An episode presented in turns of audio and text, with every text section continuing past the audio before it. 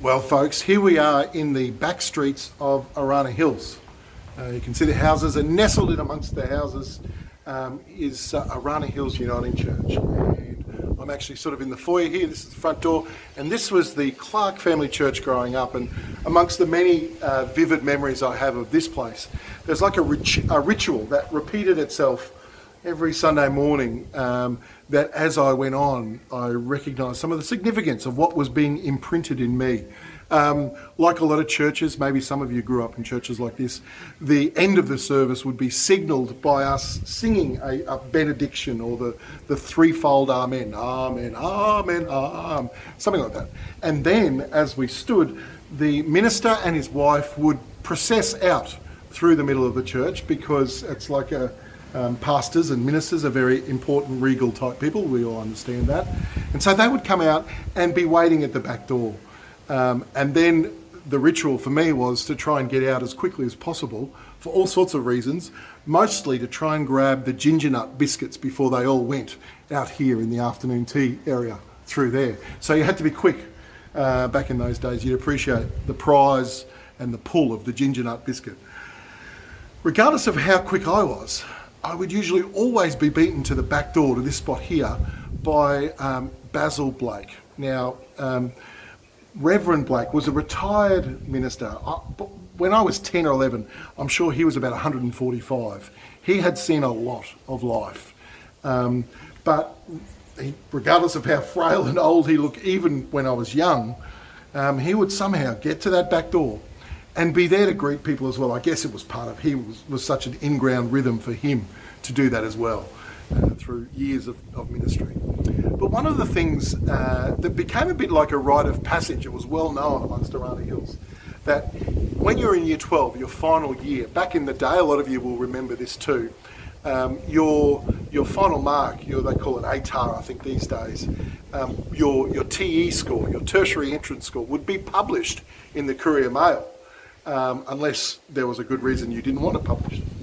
And um, Reverend, Reverend Blake, Basil Blake, would make it his business every year to, he would know all of the names of the young people who were finishing. And on the Sunday of the year that, of the week that that got um, published, he would be at the back door or he would find you and seek you out and say, well done, Graham. I, I saw you got a score of whatever it was congratulations, you must be so proud, and just really spend time with incredible specificity.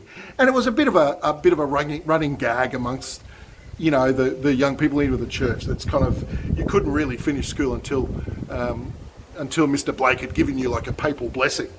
Um, it was a bit of a joke, but I realised something very significant was imprinted by that, and the way in which uh, Mr. Blake would reach out across generations. He would always you know, he'd know your name, he would, he would know what's going on, he'd ask you questions. And I realised um, in me was being formed this picture of this is what it looks like to be a family. These, these yokes of, of fellowship, of being one, where when you've got generations reaching down in humility and reaching down um, with care and with love to bless.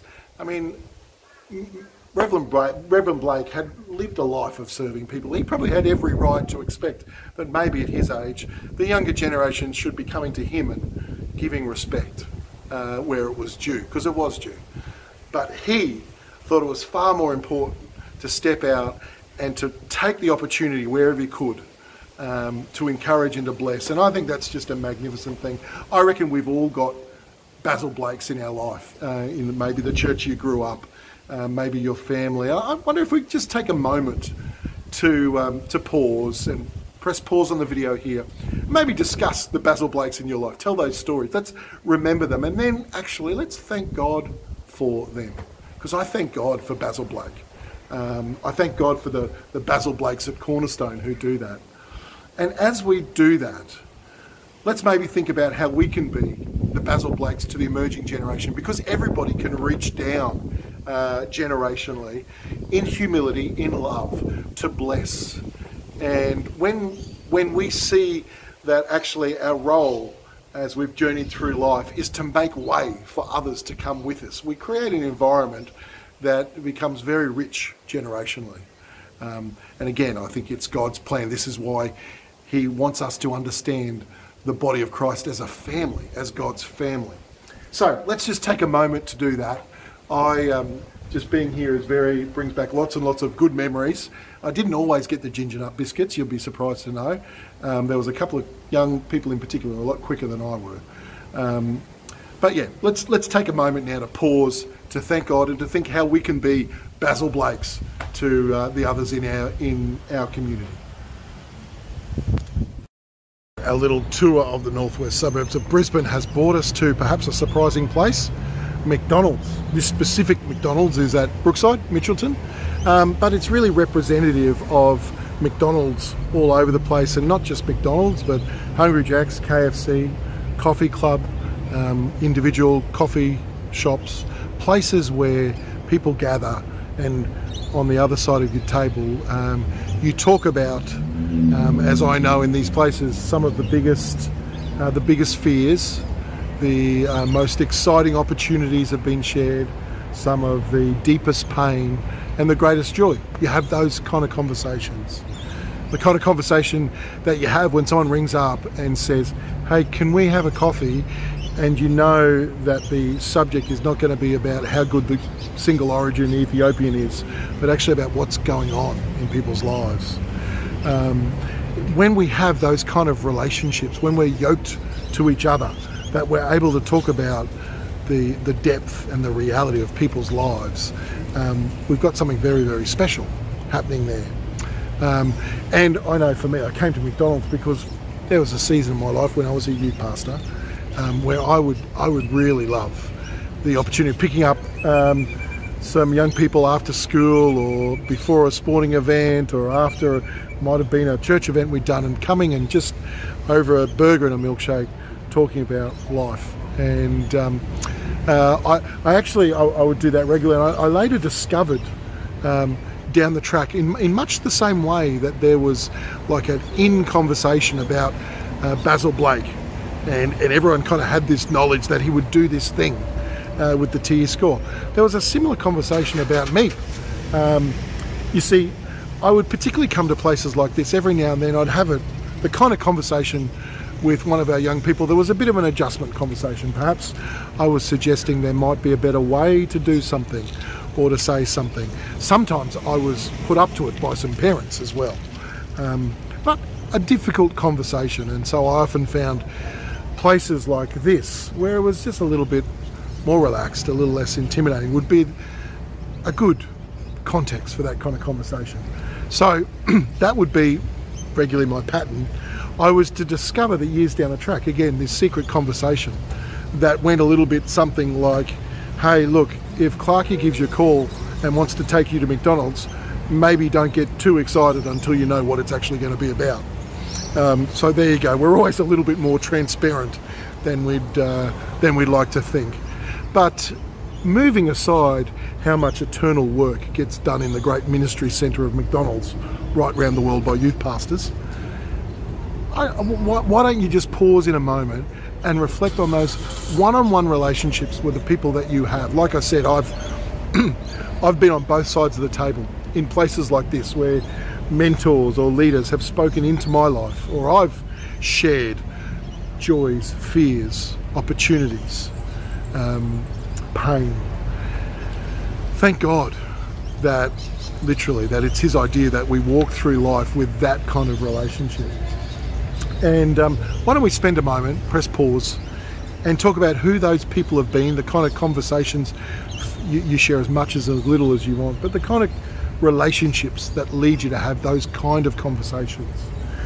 And then um, maybe ask God in, in your prayer time together or separately if there's if if he's putting on your heart someone for you in this season to invite out for a coffee to speak life into to encourage uh, if in that prayer time you get a list of five people who you need to go and tell a hard truth to i think you might have missed the point well, Cornerstone, I have brought you to uh, the streets of Enoggera on our little tour of northwest suburbs.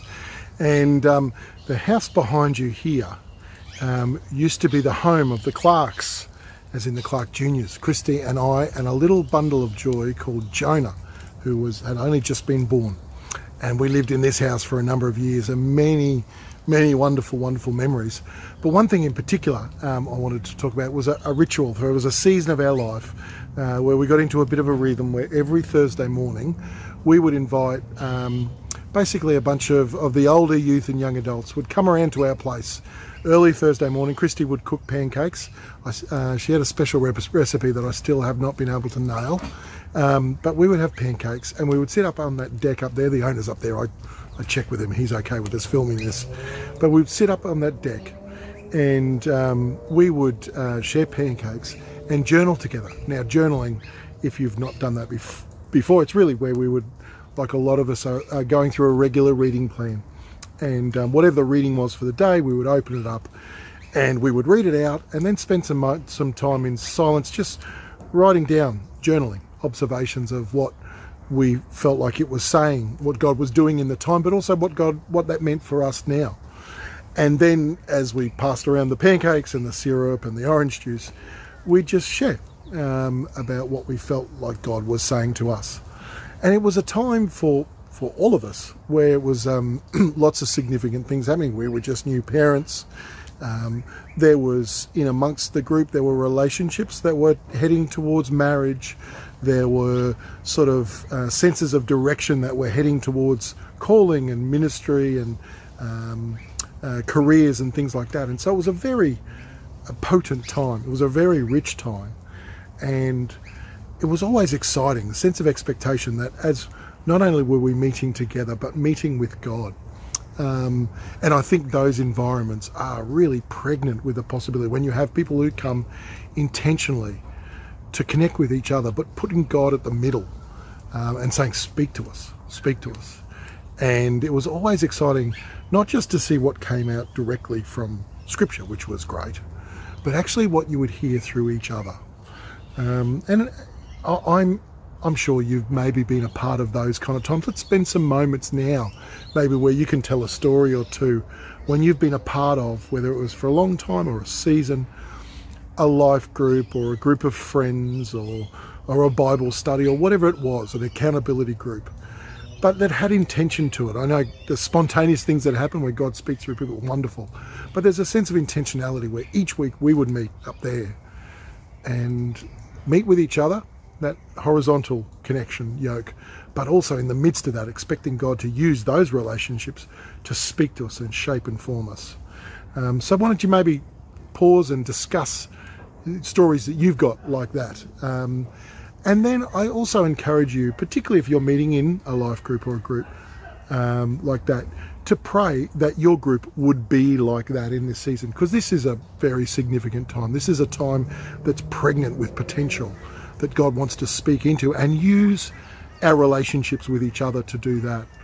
Um, so if you're in groups, why don't you pray that your group might be that, might be that kind of group for each other um, and pray that our church might be that for each other as well. Um, so there you go. There's where the Clarks used to live so many years ago. There's a great pool at the back. It was fantastic. Um, I'm going to go and have a bit of a tour around, a bit of a trip down uh, memory lane. Why don't you pause and then come back on the other side of this? We've got a couple of final thoughts. Well, Cornerstone, thanks for coming on my little tour of the northwest suburbs, little tour down memory lane for me there. I think you might have noticed uh, the common thread through all three of my little vignettes there. Um, the action in each one of those stories uh, never took place in a in a formal church service. Um, it actually never took place in the four walls of a church building, which is not to say those things aren't important and have their place. In fact, they do. But it's significant because um, this corona um, experience we're all going through has taken from us those things we've had to discover as a church, rediscover. So, what is possible when we um, when we're not able to meet together as we have for so long? When we take for granted that the the shape of our gathering together, our horizontal yoke, will be shaped by a church service and a church building. That's been moved away, um, and we've I think there's been a gift to that. We've realised that actually, hey, it never really depended on that anyway. I think we knew it, but we're discovering it afresh. But the third thing is the one I really want to highlight as we finish this morning. That is that none of those stories would have happened if someone or a group of someone's weren't being highly intentional about maintaining, about valuing, about prioritizing that horizontal yoke. Actually, even more about seeing their horizontal relationships with brothers and sisters in the community of Christ as an expression of their vertical relationship. I was actually thinking um, the ripple effect of those few someones in my life. Um, if, you, if they weren't intentional, if you took that away, the domino effect or ripple effect of that over the years is massive. Let alone now add to that the the stories that have been triggered in your mind as you've reflected, and then add to that the stories that you've heard uh, being shared if you've been in a group, all because people were intentional.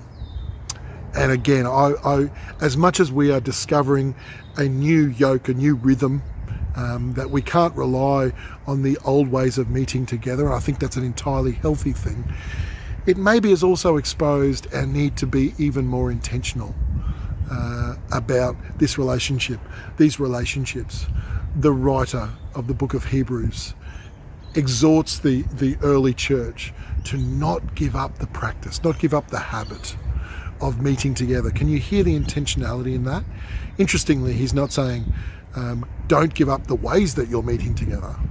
Um, as much as we would like to think that um, this disruption that we are going to going through at the moment is unprecedented and historic, there's truth to that. Consider the early church in which the writer of the book of Hebrews was spoken into.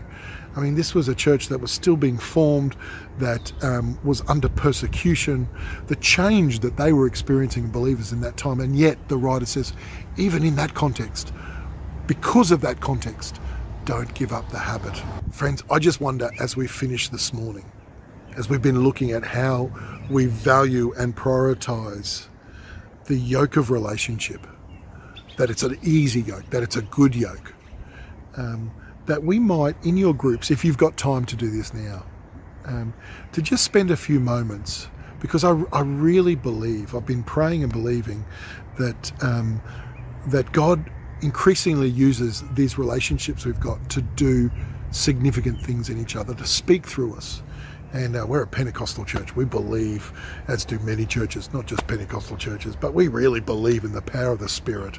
That when we come and gather together and avail ourselves for God to use us, words can be spoken that bring life, that bring health, that um, that can God can use to change destinies. Um, I'm the, I'm the product of that. And so I encourage you to just take some moment to consider those who you're gathering with and just ask that God might give you something that's going to be encouraging and affirming to speak into all of you as a group or maybe individually. Um, you know, let's just see what God does. Some of us have known each other for a long time. Some of us are very new. We've got new people coming into the church all the time, which is wonderful.